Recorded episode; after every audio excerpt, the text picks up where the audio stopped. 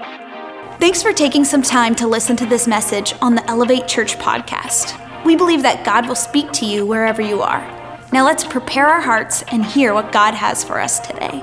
Amen, amen. If you just stay standing, go ahead and stay standing. You haven't been standing long enough yet this morning.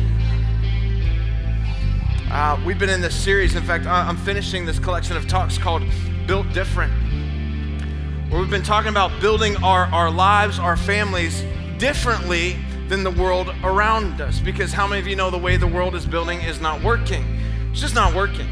And so we're saying we're going to build according to God's word, according to the architect. And we've talked about different areas where we're going to build our life in communication, in, in the way that our, we approach life, our attitudes, our, our families, how we raise up the next generation. And it's all been important that we build on a firm foundation on Christ, the solid rock. The, the Bible tells us in Matthew that the wise person built on that foundation. The foolish person built on the culture, on shifting kinds of sands. And when the rains came and the winds blew and the storms rose up, right, that house fell with a great crash. And so that's really been our heart that we want to be built different. Built according to, to God's word. I was thinking about it's kind of the difference between um, like your your your grandmama's couch and an IKEA couch. You know what I'm talking about? If you've ever put one of those together, it might look okay on the outside for a season, but how many of you know your grandmama's couch lasted? It was just built different. You could jump on it, you could hop on it. That IKEA couch is just broke. And I'm thinking a lot of people's faith, in fact, there might even be a lot of churches that have a, an IKEA kind of faith where it looks okay, perhaps, but it wasn't built to last It wasn't built to last. And we want to build different. And I think there are ways in God's word it tells us how to build in such a way. In 1 Corinthians verse uh, chapter 3 verse 10 it says this because of God's grace to me I've laid the foundation like an expert builder. Now others are building on it and how many of you know there are people coming after you building on top of what you've already built? Hey, your children, your children's children, they're coming to build after you. It says, But whoever is building on this foundation must be careful, for no one can lay any foundation other than the one we already have in Christ Jesus. We know that He is our, our rock, our foundation. Anyone who builds on that foundation may use a variety of material. Check this out gold, silver, jewels, wood, hay, or straw. In other words, we're all building with something. You're building with some sort of material. You're building your life in, in some sort of, of way. And check it out. But on Judgment Day, somebody say Judgment Day. I know we don't like to talk about that, but there will come a day. There will Jesus will return. His word says nobody knows the hour, nobody knows the day. Only God in heaven knows that. But he will come back and it says on that day the fire will reveal what kind of work each builder has done. In other words, it matters the way you build. It matters the materials that you use. It matters whether or not you follow the plans of the architect in building because on that day, like if it if it wasn't built right, it's not going to last. The fire will show if a person's work has any value. If it's lasting beyond this life, any kind of eternal value. If the work survives, that builder will receive a reward. Say reward. That means the, Greek word is apodidomai. It means I want to pay you back. God wants to pay you back for the way that you built your life on this earth. But if the work is burned up, the builder will suffer a great loss. None of it matters. The builder will be saved, but like someone barely escaping through the wall of flames. This is not a heaven or hell issue. This is what did you do with the life God has given you? I want to talk from this title right here Built to Last. Built to Last. God, I pray that right now you would help us through your word. Um, in fact, God, what we need you to do more than anything is speak directly to our hearts. I just need you to show up in a significant way. Holy Spirit, be our guide, our teacher. Like, we don't want to walk through the motion of checking a church box today. What we want to do is hear from you. And the only way we know how to do it for sure is to read the word you've already given us. And so I pray that that word would come alive. God, in our hearts and in our minds today. It would speak directly to where we are, that it would help us, counsel us, convict us, God, where we need it. Perhaps even just pat us on the back if we need encouragement today. God, you know what we need. It's in Jesus' name. Now you can say amen, amen, amen. Go ahead and have a seat. Thank you, bands. I want to, uh, before I dive into today's topic, um, say this that in this series, Built Different, we've been talking about some practical ways too that we want to build different. And one of those ways, just a heads up, is I, I kind of teased it out there a little bit, but saying we are going to do a social media fast. We are tuning out the voices of the world and surrounding voices in our life and focusing in on God's voice solely. And so for the month of July, our church is shutting it down, just so you know. So if you're getting on Facebook, Instagram, all that, trying to find out what we're doing, it ain't gonna be there. So we're just, I've told our staff and our teams, hey, guys, we're just, we're gonna put it on pause for July. And so, what we're going to do is just build different. And I would encourage you and challenge you to do the same thing. Maybe to step up and say for your family, hey guys, for July, we're just no social media. No social media. We're gonna do, we're gonna set limits on our screen time and we are going to be together and have face to face conversations, okay? Are you with me? You guys wanna try that out for July?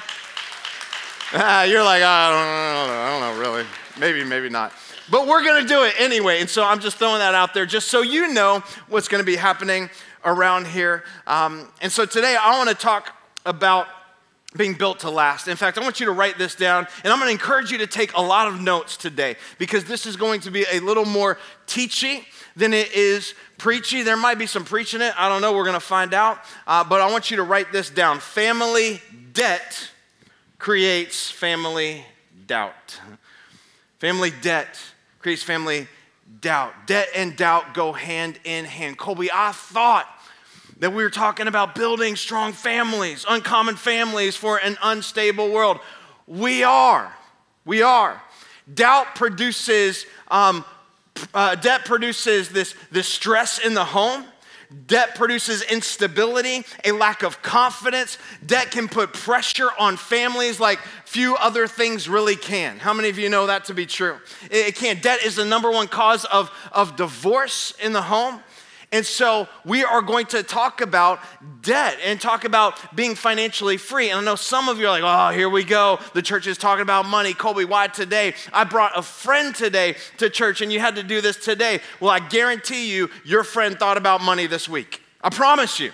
They thought about this. We're always thinking about this area of our life. Family debt really equals and creates a lot of family doubt. And I think most of us in our life, we'd want to live different. We'd want to make some changes. We want to have some financial freedom, but can I tell you something? A change of behavior begins first with a change of belief. You have to believe this to be true. You have to believe that there is a better way, that I don't believe God's way for any of us is that we would be in debt up to our eyeballs.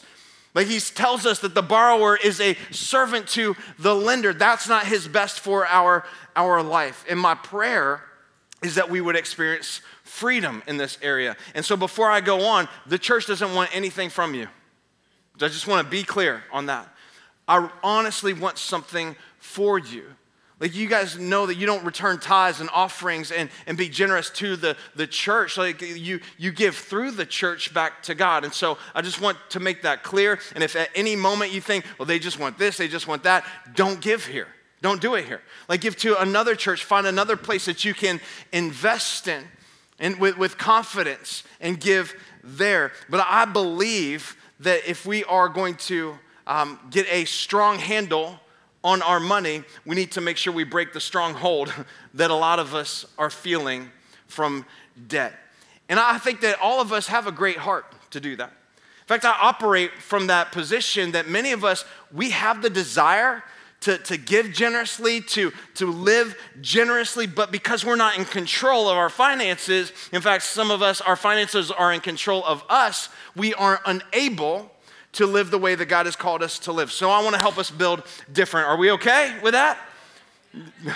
we'll see. All right, First Timothy chapter 6, uh, talking about this area of finances, talking about money. Uh, this is what it says People who want to get rich, like this is what happens to them. They fall into temptation and into a trap. And that's what it can feel like. That's what debt can feel like. It can feel like a trap. It can feel like a, a pit. It can feel like a black hole, and you're trying to get yourself out of it. Man, I'm, my heart's good. It's in the right place. I'm just, I'm just in a bad, bad place financially. And into many foolish and harmful desires that plunge them into ruin or disaster, aka dumb financial decisions. Has anybody ever made one? Come on, be honest today. Like we have made dumb, I, have made dumb financial decisions like over and over and over. And my job is to help point out some of those, those traps, those temptations, that destruction that can happen. Because uh, what's the deal? Here it is. For the love of money is a root of all kinds of evil. Money is not bad. In fact, money can be a, a great thing when used for kingdom purposes, but the love of it, in other words, having a wrong perspective on it, building according to the way of the, the world, when it comes to our, our money, the love of it is the root of all kinds of evil. It goes on to say, some people who are eager for it, those kinds of people that are always just focused on it, hyper focused on their, their finances, their world revolves around, around their money, around their stuff. It says they wander from the faith. That is so true. There are people who have left the church, there are people who have left the faith because of this very topic right here. I promise you. You even know some people like that, perhaps. Like they just want my money, you know, so I'm, so I'm out of there. I'm never going back there. And it says this uh, they pierce themselves with many griefs, and it can feel that way. We've been p- pierced by dumb decisions, by, by, by circumstances that brought us to, to where we are. You feel pierced with many griefs. Jesus said this in Luke 12 34 wherever you put that stuff, your treasure, your heart is going to follow it. And so here's what I honestly believe. Many of us in this room, this is why you walk through these doors, is that you want to follow God's heart. Is that you want to discover what it is that God has for your, your life. In fact, some of you would say, I really want God to be first in my life. I want Him to have the priority position in my life. And Jesus said, Okay, well, if that's the case, then you need to put your stuff in that direction too. Your money, your material goods, wherever your stuff is, your treasure is, that's where your heart will be as well. And many of you know that to be true because what has your, you know, your, your money and your energy you, takes a lot of your, your heart. You're invested in that. You're always constantly looking to see how it's, how it's doing. Like, in other words, it's the number one competitor for our, our heart. Now, my, my beautiful bride, Kristen, she is a financial boss. She's just a boss. Um, she is a genius with this stuff. She is a, a, CPA. She loves systems and structure and organization. In fact, a lot of our, our systems and financial budgeting structure has been here at this church has been shaped by her. And so she, like, before meeting me and getting married, she was very organized. She still is very organized, very um, strategic, very controlled money management environment. And then I came into the picture.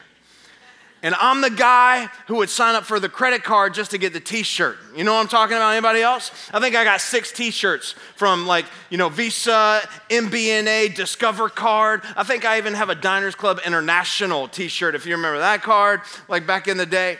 Like, and so, like, uh, she went from this very structured, you know, kind of environment to complete chaos with me. I thought, you know, she had never experienced dysfunction and I would just help a sister out, you know, so that's what I was trying to do.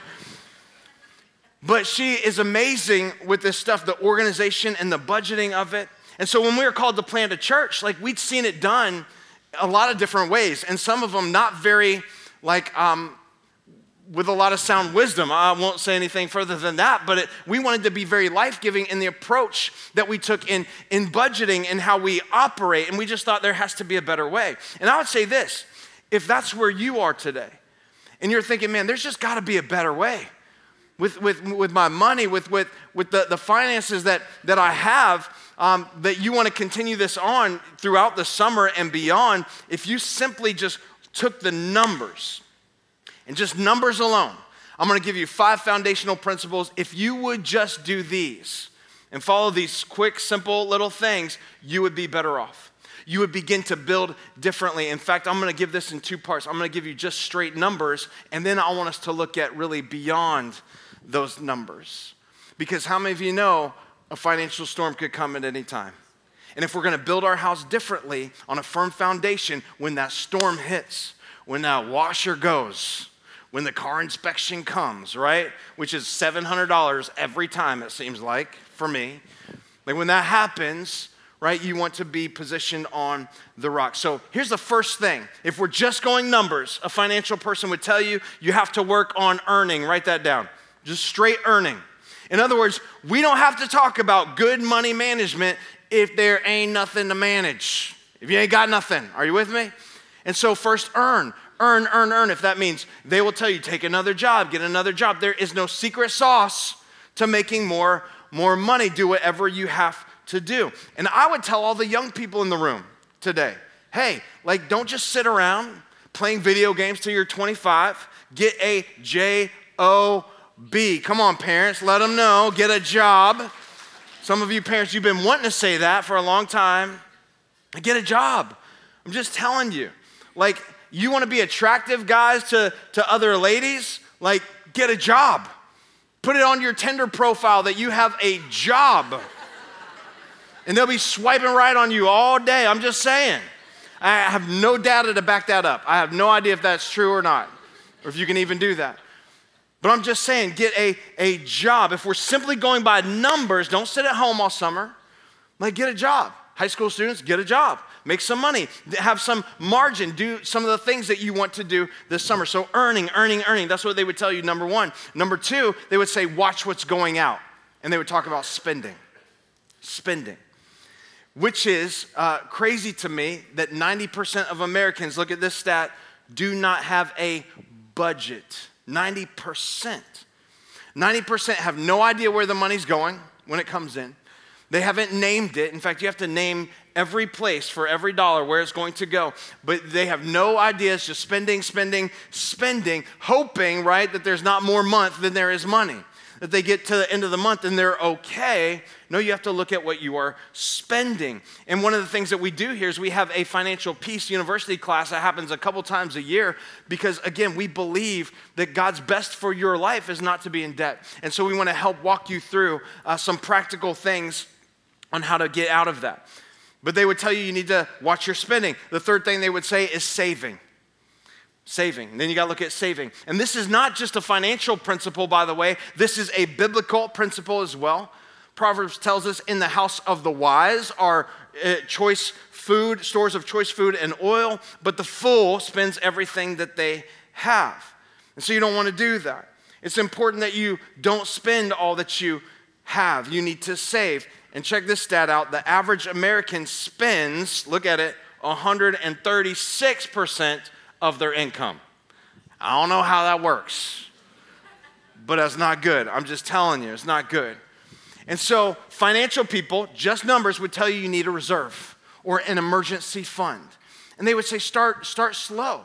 Like set aside $5 a week, little $5 seed or, or $15 a week. Don't go to Starbucks every day. Don't go to Dunkin' Donuts, you know, every single day. Put that aside until you get that to be $1,000 of an emergency fund. Then continue saving and saving till you have saved up three months of expenses. This is what they would tell you. Just you have to work on this, this, this saving. And the fourth thing they would tell you and this can be fun if you get here. It can also make you cuss a little bit, and that is investing. You know what I'm talking about? This is where you're not working for your money, but your money is now working for you. And you're setting aside some for the purpose of letting it grow. And this is why young people listen to me, high schoolers, college students listen to me. Like anybody uh, with any kind of experience in life will tell you it's not the amount that's on your side, it's time that's on your side. Because if you would start doing this now, setting a little bit aside now, it's gonna make a big difference in the future. Because the average, check it out, monthly used car payment in America is $526 for a used car. A used car. It's, it's 700 plus for a, a new car. And so, what you should know is if you instead kept the car that you have, Don't go after that new car. And took that $526 a month and put it away in an investment account at 25 years of age. At 60 years of age, that 526 a month turns into $5 million. Hope you liked your car, right? Are you with me? So it's time that's on your side. And they would tell you you need to, to invest. And then the last one, just looking at numbers alone, they would say you give. Giving.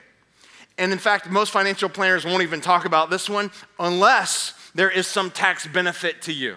And then they're saying, hey, you need to get the tax benefits, so you need to give. And I think most people in life know that at some point your life should reflect charity. And so check out this stat. On average, the American gives approximately 3% to a charitable uh, donation, and the average Christian uh, gives just a little bit more, 3.8%.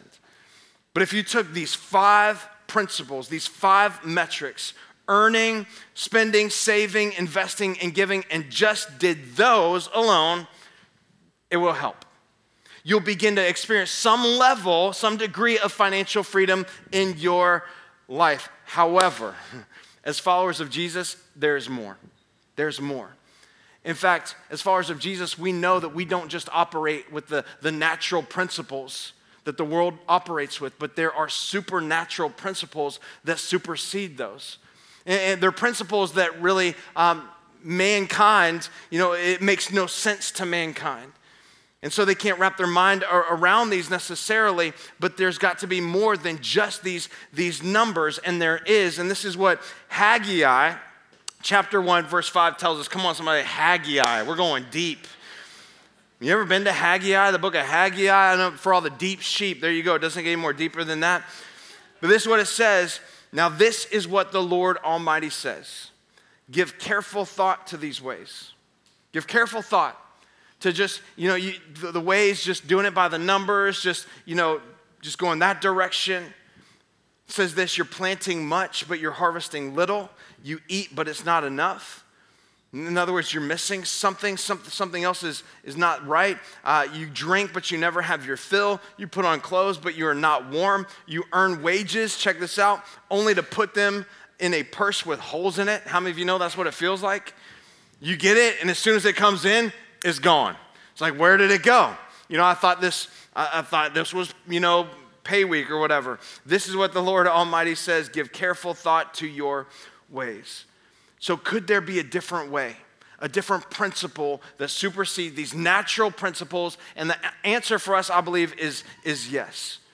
Because time and time again, God's word talks about money and how important it is to us. In fact, five times more than about prayer, it talks about money and possessions.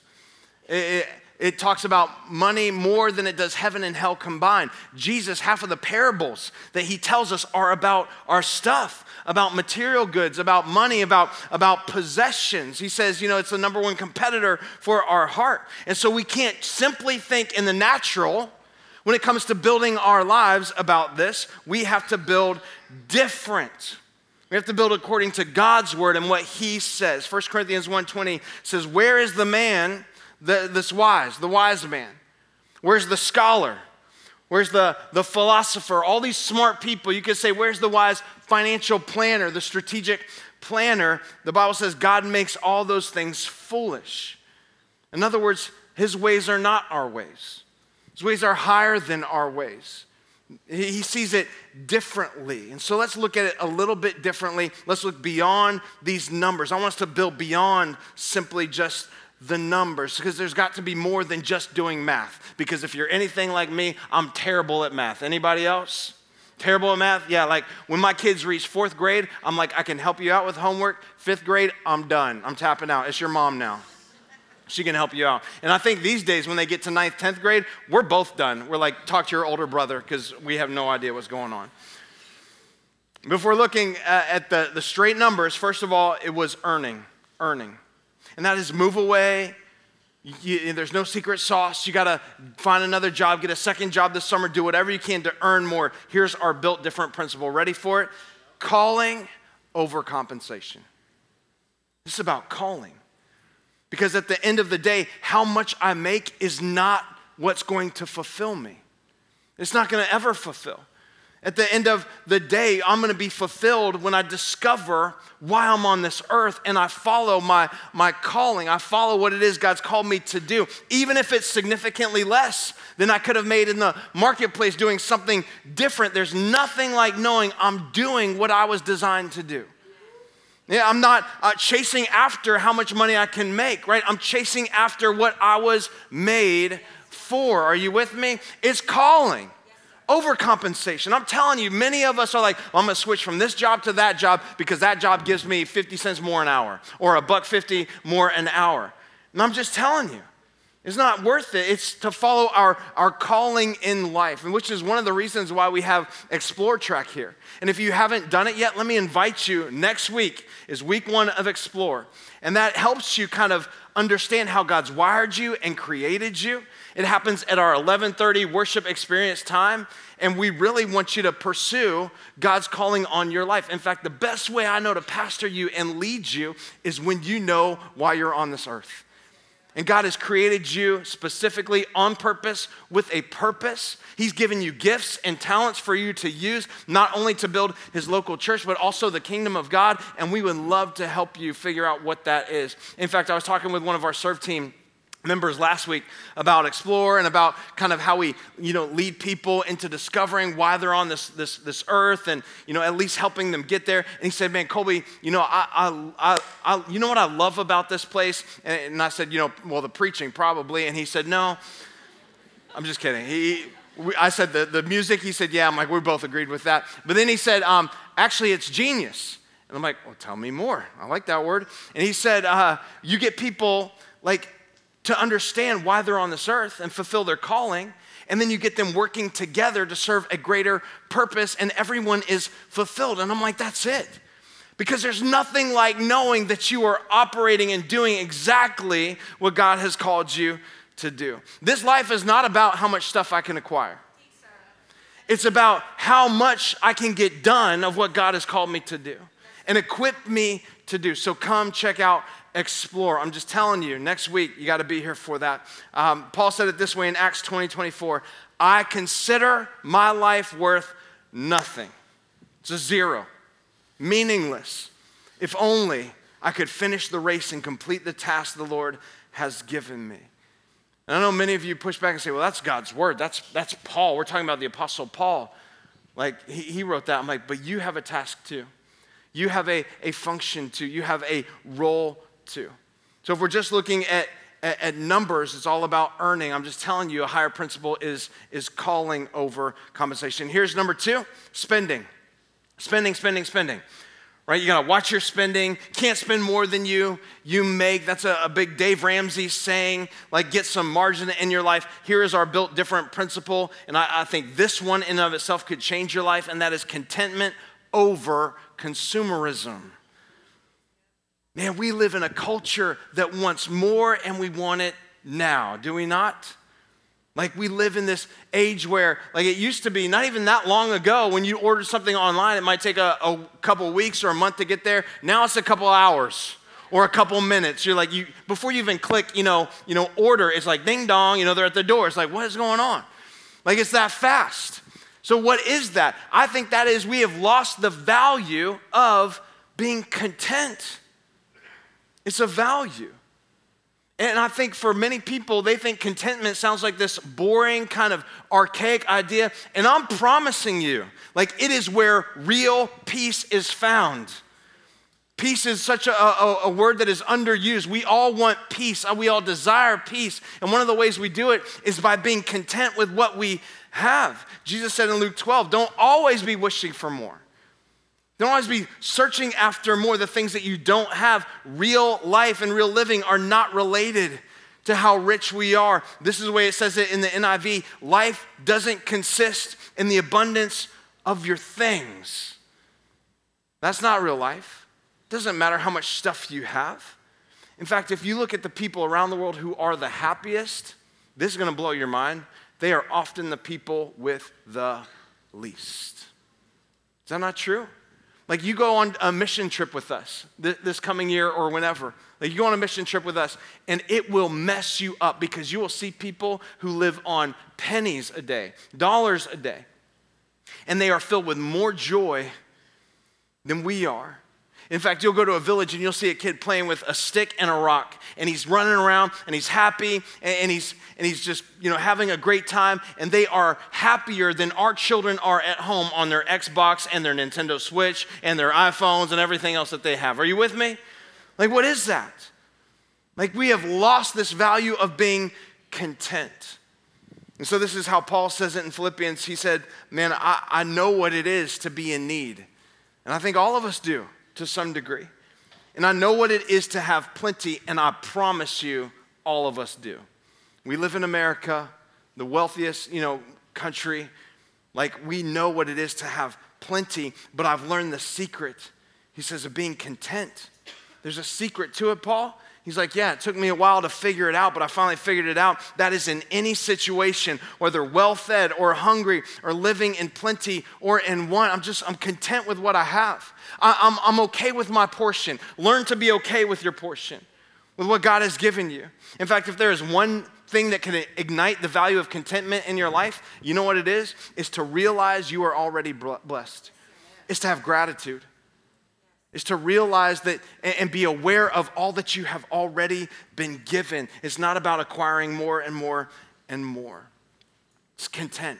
It's contentment. Here's the third one just by numbers, save, right? Also a biblical principle, but save. Storm's coming, rainy day is coming, car's gonna need, you know, new tires or whatever it is. But there is also a danger in having a savings account. In many ways, you know, it's good, it's very good, you should do it. But here's the danger, and that is you could look to it as your source of security.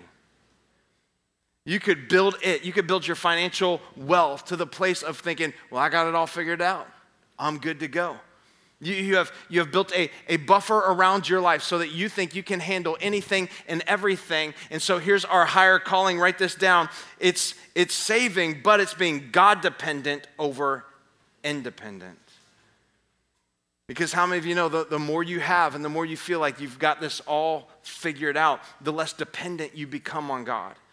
And so you have to find a way that I need to stay hungry and stay dependent on God. So don't have a savings account for the purpose of, of insulating yourself from everything that might happen or could happen or potential problem. But that's what we try to do. We, need, we, we say things like, I need to be financially secure. I just need to be financially secure. Can I tell you that is an illusion?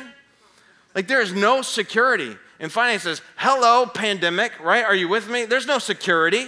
Like if we haven't learned that, the only thing that is secure is our faith in Christ and building upon Him. So let me urge you save, save, fine. Just don't ever think that your savings account will be your security. Don't ever think that because it won't, it won't last. Here's a verse that says it perfectly Proverbs 18 11. The wealth of the rich is their fortified city. They imagine it a wall too high to scale. In other words, they see their riches as this barrier as this buffer between them and their problems. In other words, I'm building up my fort of financial security so nothing can, can happen. I'm just telling you, it doesn't work that way. Don't be secure in your, your wealth or your riches, but be secure in a God who richly provides for every need that you have. Are you with me? That's what we need to do. In fact, what's interesting to me is that the, the most generous people in America are often the poorest people in America. You know why? Because, because they understand that if, if God does not provide for them, like nothing else is going to happen, they keep their security in, in God alone. Proverbs 30, 8 and 9 says, and I love this. Make this your prayer. Write this down. If you haven't highlighted anything or, or referenced anything, Proverbs 38 and 9 give me neither poverty or riches, but only my daily bread. And just what I need today. God, that way I don't get full of myself and, and, and think, what does it say? Otherwise, I have too much and I disown you by saying, Who is God? I don't need God. I'm good. I won't pray to you. I won't seek you. I'll stop trusting you. Or, on the other hand, if I don't have enough, I'll become poor and steal and dishonor God. So it says, Give me neither. God, just let me stay hungry and dependent on you every single day for, for my needs. Are you with me? I will not trust in riches. I'm going to trust in God who richly provides everything that I need. And here's the, the next one it was investing, investing, investing, investing. Right? And that's, that's fun. Your, your, your money's growing and working for you. But here's the principle I think is higher, and that is stewardship over ownership. Meaning, you are not investing in order for what you have to grow. You are investing with the owner's interest in mind, and you are not it. Eeny, meeny, miny, mo, catch a tiger by the toe. Sorry, that's my Lyme disease. I blame everything on that. You're not the owner. You're not the owner. And so, the, the greatest principle you can ever learn is like everything that I have, God has given me, has come from a good God to me. I am not the owner of it, I am just the manager, I am the, the steward of it. Steward means manager, like I'm managing something that belongs to someone else. This church operates that way. We don't own this. This is God's. God can do whatever He wants with it. My family operates this way. And in not just our money, in everything, we operate this way with our own children. Like these are our children that we are called to steward for a short period of time while they are in our home. But God has greater plans for them than we do. And so God is the owner. My, my life, like, I, I just, I want to follow what God wants me to do. He is the, the owner of it. That's why Paul says over and over again, I'm a, I'm a slave to God. Like, it's not my life that I have. And so, this is why you'll hear us say, you know, we return the tithe back to God. Tithe simply means a tenth, 10%. Um, we, we never say, you know, it's time to give the tithe because you can't give something that doesn't belong to you in the first place. Are you with me? Like if I was to borrow, like, lend you my car, and you took it, drove it around, brought it back, and said, Hey, Colby, I got you a car. Check it out. Here you go. I'm like, You didn't give me a car. That's my car. You're returning back to me what belonged to me. And so that's the same thing we do with our, our tithe. We return it to God. Again, and a lot of people say, well, tithe a tenth, that's a lot of money. You know, that's, that's a big number. Can I tell you what's a big number? Is the 90 that he lets us keep. Is the 90 that he says, and by the way, you're supposed to steward that well too. It's not just the tenth, but it's everything that we have. And I know for many people, in fact, we have set this up where you can begin to grow in your, in your giving, grow in your generosity. And we say, hey, maybe your first step is to become a, a faith builder. A faith builder is someone who just supports the mission and vision of this house and starts to fuel it through $10 a week. That's what we say. $40 a month, that's, that's coffee at Starbucks, right? But it's saying, all right, God, like I know I'm gonna take you at your word according to the plans of the architect, and I want to get there, but this is really tough. I understand this is all tough. And so here's, here's where I'm going to start. And can I just say something real quick? More important than the, the amount is the order. Because this is saying, God, I want you to know you're first in my life. And so I'm not waiting to the end of the month to see what I have. I'm going to give to you first. That's why the first out of, out of my paycheck and Kristen's paycheck and everything, you know, the first of it goes straight back to God. He says, Bring the first of your increase to my house so that there may be, be stores in my house. And then the next step of that would be a house builder. A house builder is somebody who, who consistently fuels the vision and mission of this church through the tithe through the tithe and maybe that's that's your next step. Maybe you have been you know kind of playing with it a little bit and you just got to say all right god i'm going to go all in. I'm going to take you at your word. And then beyond that we have kingdom builders and many of you have have been a part of this where you have self-identified as giving over and above the regular tithe the, the 10% and by the way that has nothing to do with an amount either. It, it, at the end of the year, it could be just saying, hey, you know what, Colby? Like, I'm gonna give above and beyond, even if it's just a little bit above and beyond just the tithe. You go online and you can look all that stuff up. I'm just saying we need to grow in our giving because we don't own any of it. If we could understand this principle that we are stewards of it and see your whole life that way. So instead of saying, you know what, what can I do with every breath that I have, every you know meal that I eat? God, is there a way I can eat a meal, but I can eat with someone who doesn't know you? And then I could, I could point them to you in a relationship with you. Is there a way I can steward my house, my home, my car for you? Are you getting this? We are the managers of it, not the owners of everything that we have. Everything. is a temporary resource, so to be used for an eternal purpose. I'm just telling you. This is what Matthew 6 19, Jesus said himself, don't store this up here on this earth. In other words, don't make all your investments matter for here and now because it's not going to last. Moth and rust are going to destroy it. Thieves are going to break in and steal it, but instead, store it up. Make sure it lasts for an eternal purpose, your treasures in heaven where moth and rust do not destroy and thieves do not break in and steal. I'm just saying, once you understand what really matters the most, that matters the most, you'll do everything you can to live your life in that direction. Here's the last principle, band. You guys can come help me shut this thing down. And that is when you think about giving.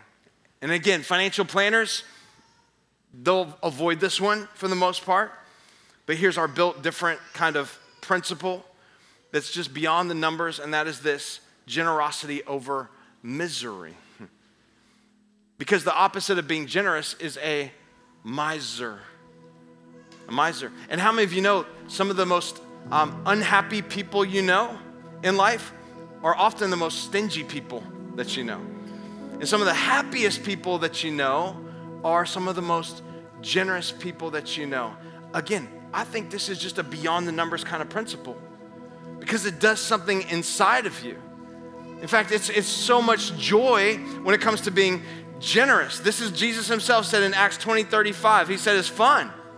The Lord Jesus himself said it's more blessed. Somebody say blessed. Blessed to give than to receive. You know what that word blessed means in the Greek? It means happy. In fact, here's literally what it means is it's hilarious. Hilarity. It's so fun to give. It's so fun to be generous. And that's why our heart as a church is to be known as a church that lives generously, gives generously. This church, in, in our short, you know, 10 years of existence, we've been able to give over $1.2 million beyond these walls to different organizations in this community, to planting churches. I mean, that's awesome. That's hilarious to me. That's awesome. I love it.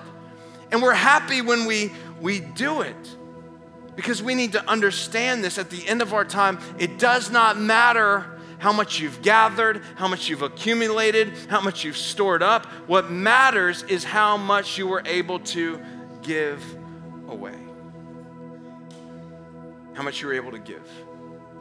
And this is why I think Paul writes to people like me, to his young pastor friend in the faith. There's, there's some, some scripture that's just to pastors. I don't know if you realize that, but in the book of, of Timothy, this is what Paul says to Timothy. He says, Hey, Timothy, I need you to do this to your church. I need you to command them to do good. So, hey, everybody, go out there and do good. Live generously. You know what that means? It means today, the restaurant that you go to, the server's gonna wait on you. Like, be kind to them and then leave the big, fattest tip of your life. You know what I'm talking about? A honking tip. Whatever that means to you, I don't know. Command you to do good, be rich in good deeds, be generous. And here's what will happen. And I know what many people say I get it, I get it. When, when I'm generous, the world's gonna be a better place. When I'm generous, you know, it's gonna make a difference in someone's life. You know, we're gonna hold hands and sing Hands Across America and just sway back and forth. And I don't know if you remember that, that's how old I am. Yes, that will happen. But look at this if you do this in this way, you're going to lay up treasure. Like it's going to get credited to your eternal account. And you will take hold of a life that is truly life. That you just decided, I'm going to build different, I'm going to build beyond the numbers. Like the organization, the numbers, man, that all matters and that's great. But God's principles supersede just our principles. And that way you are building your life in such a way that when that day comes, like we read in the beginning, it doesn't all just burn up. But you built with something that, that, that will live on long past you. It will make a difference for many people in their lives to come. And so I just believe if we want to avoid some, some family destruction and drama and dysfunction, Family debt will create a lot of family doubt. And I think God just wants us to build difference. So let's do this. Would you stand to your feet? I want to pray for you. with every head bowed, every eye closed, um, you need to know something that the spirit of generosity comes from a generous God. A God who loved to give nothing but his first and best. And he did that through his son Jesus. And so when he asks us to give our first and best, it's, it's almost the least that we could do to say, God, you have my heart. I can't say thank you enough for, for what you did for me through your son Jesus, through giving his life as a sacrifice for mine. Once and for all sacrifice to cover my sin, past, present, and future. And so when we fully understand that and grasp that, it is our privilege, it is our joy, it is with, with just hilarity. And we say, Thank you, God.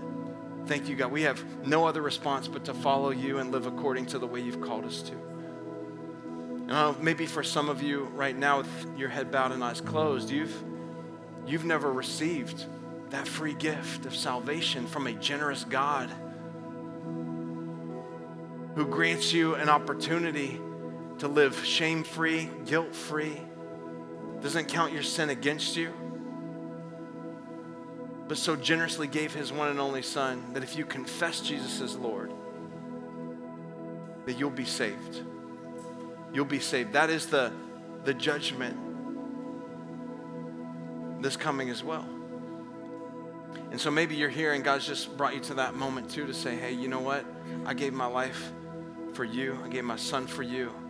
Maybe it's your turn to do the same. And I invite you to, to do that. Maybe that's where you are. That's the decision you need to make. And so I'm to lead you in a prayer that does that. You can whisper this. You can just, I'm going to help you with some language, but you can use your own words. Just say, God, I give you my life. Thank you for giving me Jesus as a sacrifice to cover my sins. And I'm a sinner, and I need to be set free. I need to follow the plan that you have for me. So, right now, I confess you as Lord and Savior. Just let him know that. Jesus, you're my Lord and you're my Savior. And I believe God raised you from the dead so I could follow him. And so right now I'm going to do that to the best of my ability. Holy Spirit, come help me and guide me and lead me and help me follow the plans that you have. In Jesus' name, amen. Thanks for checking out this week's message on the Elevate Church podcast. We hope you really enjoyed it. If you made a decision to follow Jesus, congratulations. Welcome to the family. We would love to know about it, so please let us know by going to elevatechurch.com/yes. There will be some practical resources to help you as you start this journey. If you want to support the mission and vision of Elevate, go to elevatechurch.com/give. Thank you for living generously. We hope you enjoyed this message. Have a great week.